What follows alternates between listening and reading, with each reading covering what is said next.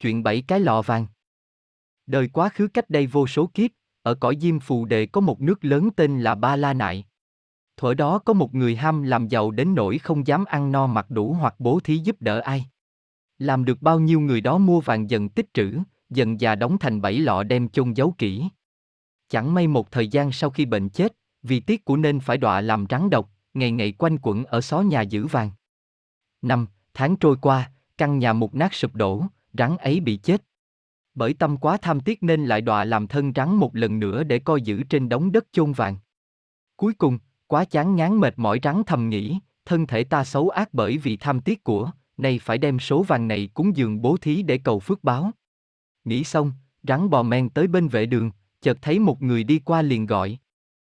Này bác kia, lại gần đây tôi bảo. Khách qua đường thấy rắn liền đáp. Ngươi độc ác như vậy gọi ta làm chi, có phải định hại ta chăng? Ừ, ta ác đấy, nếu bác không nghe lời ta sẽ tác hại.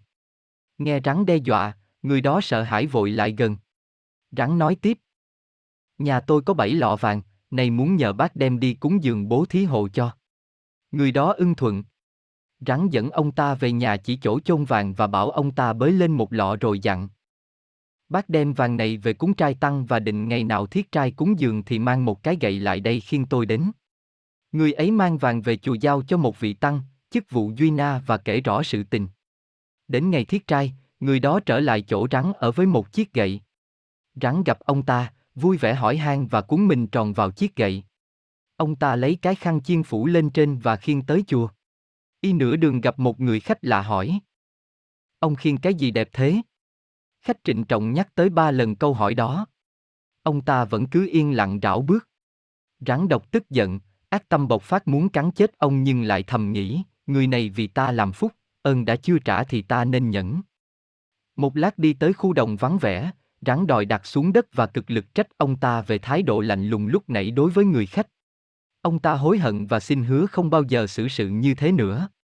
Khi đến chùa, rắn độc được nằm trước mặt tăng chúng. Rắn nhờ ông dâng hương. Rắn tự lấy tín tâm cung kính quan sát không rời mắt. Chư tăng chú nguyện và thuyết pháp cho rắn nghe, rắn rất hoan hỷ nói. Bạch Đại Đức, xin mời ngài tới chỗ tôi ở, còn 6 lọ vàng nữa xin dâng cúng dường bố thí để cầu phước. Vị tăng Duy Na theo rắn và người khiêng tới chỗ lấy vàng. Cúng dường xong, rắn chết. Cũng do phước đức ấy rắn được sanh lên cõi trời Đao Lợi. Ở câu chuyện trên, một hôm Đức Phật nói với ngài A Nan rằng: A Nan, ông có biết người khiêng rắn lúc bấy giờ là ai không? Chính là ta đó. Còn rắn độc thuở đó là ông Xá Lợi Phất. Ngày ấy bị rắn trách mắng ta hổ thẹn và tự thề sanh tâm khiêm hạ đối với mọi loài, mọi vật đều xem bình đẳng mãi mãi không thối chuyển.